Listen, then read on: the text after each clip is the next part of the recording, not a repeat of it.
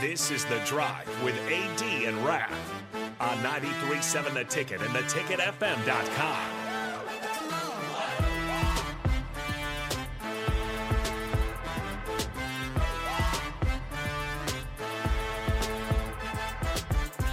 All right, everybody, we are back again. This is The Drive on 93.7 The Ticket, proudly sponsored by, or this segment is proudly sponsored by Florial's Italian Restaurant and Grill, just south of Lincoln Southwest High School.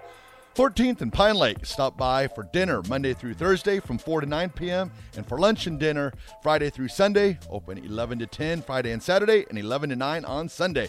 They've got pasta, seafood, steaks, chops, plus other great Italian dishes. And of course, they've got Italian wines. So mm. stop on by Florial's.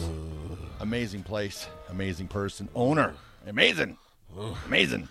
Since I didn't have breakfast, 80s this hungry morning, I'm again. thinking That's what I, about was, food. I, I was just saying during the break, man, a sandwich sounds really good right now.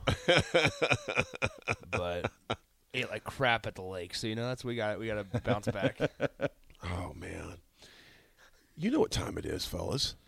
Now punting. Don't know much about history. Don't know much of biology. Don't know much about a science book. Don't know much about the French I took. But I do know that I love you. And I know that if you love me too, what a wonderful world this would be. 1941, in his 20th World Heavyweight Boxing title defense, Joe Louis knocks out Buddy Baer in round one at New York's Madison Square Garden. Man, Joe Louis was a bad boy. He was a bad boy. I don't know what his name was. Mama called him Clay. I'm calling Clay. Why did I have a flashback when you said Buddy the Bear to semi pro and he was, Buddy the bear. he was wrestling the bear?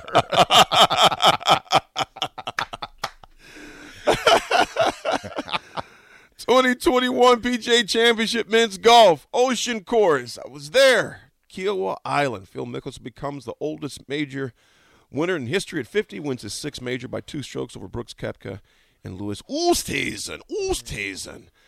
Interesting history for Huskers right here, y'all. In 2000, this is in 2008, May 23rd. Despite criticism, Big 12 will keep current revenue sharing model. And that was the beginning of the end for Nebraska That'll in do it. the Big 12. Harvey Perlman, the chairman, this is from ESPN back in uh, May 23rd, 2008. Harvey Perlman, chairman of the Big 12's board, announced this week that the league's current revenue sharing model will remain in place as the uh, conference divvies up a record 113.5 million distribution to its member institutions. Now, here's the kicker, you guys. You look at this money now, what they're getting, uh, what they were getting then compared to what they get now. They were during the 2007 season. Each Big 12 school received approximately 1.5 million from a common pool from its football television appearances. 1.5 million. Raking y'all. it in. Raking it in. The Omaha World had reported that for the games on ABC, the participating school received 260,000 for a league game and 520,000 for a non-conference game. For FSN, uh, FSN and ESPN games, the figures were 150,000 and 300,000. It Operates in the black in the Big Ten. Yeah, We'd be in the red so far right now. that's crazy. Now check this out. What you just said, Raf, is is spot on. Hence why T.O. said, I'm done with this bull crap. Because check this out. Schools like Texas and Oklahoma, which have the majority of their games on television, receive bigger television checks than schools like Baylor and Iowa State, which are rarely televised. Former Big 12 Commissioner Kevin Weiberg expressed frustration when he left his job in 2007, saying the issue could potentially prove to be divisive for the league's growth. Truth. Was he right or wrong, y'all? Truth. Hence why we're no longer there. very right. Thank you, Coach Osborne. you know, and so every time that comes up, and it was very divisive. How I mean, divisive device, how you want to pronounce it, because you look at To was just thinking, wait a minute, well, what do you mean the Longhorn Network?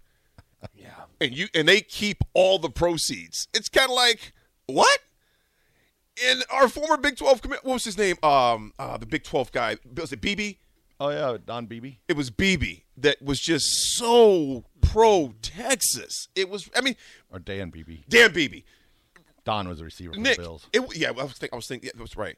Nick, he it, he didn't even make it like hidden that he favored Tech. I mean, it was just blatant. Am I right or wrong, Oh, yeah, it was right out. It, it was so much favoritism and so much.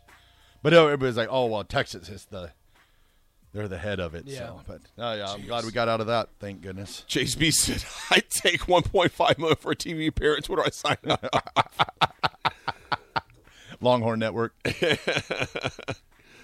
The American Nightmare says you guys want a really good laugh. Look up the Dillon Brooks flop while he was in Oregon. I'll, we'll have to check that out over the break. Folks, we're going to come back and talk some Husker baseball. They got a big game tomorrow afternoon to uh, talk about that as well. And also, Nebraska has a new person in charge as the chancellor. We'll talk about that as well. And some other miscellaneous Husker news, along with does Boston go home tonight or not? What happens, guys? Also, the NFL made some changes. We'll talk about that as well. A message from our teammates on this other side, and I keep saying it, but Nick is in the building, With a haircut. and he's almost my complexion.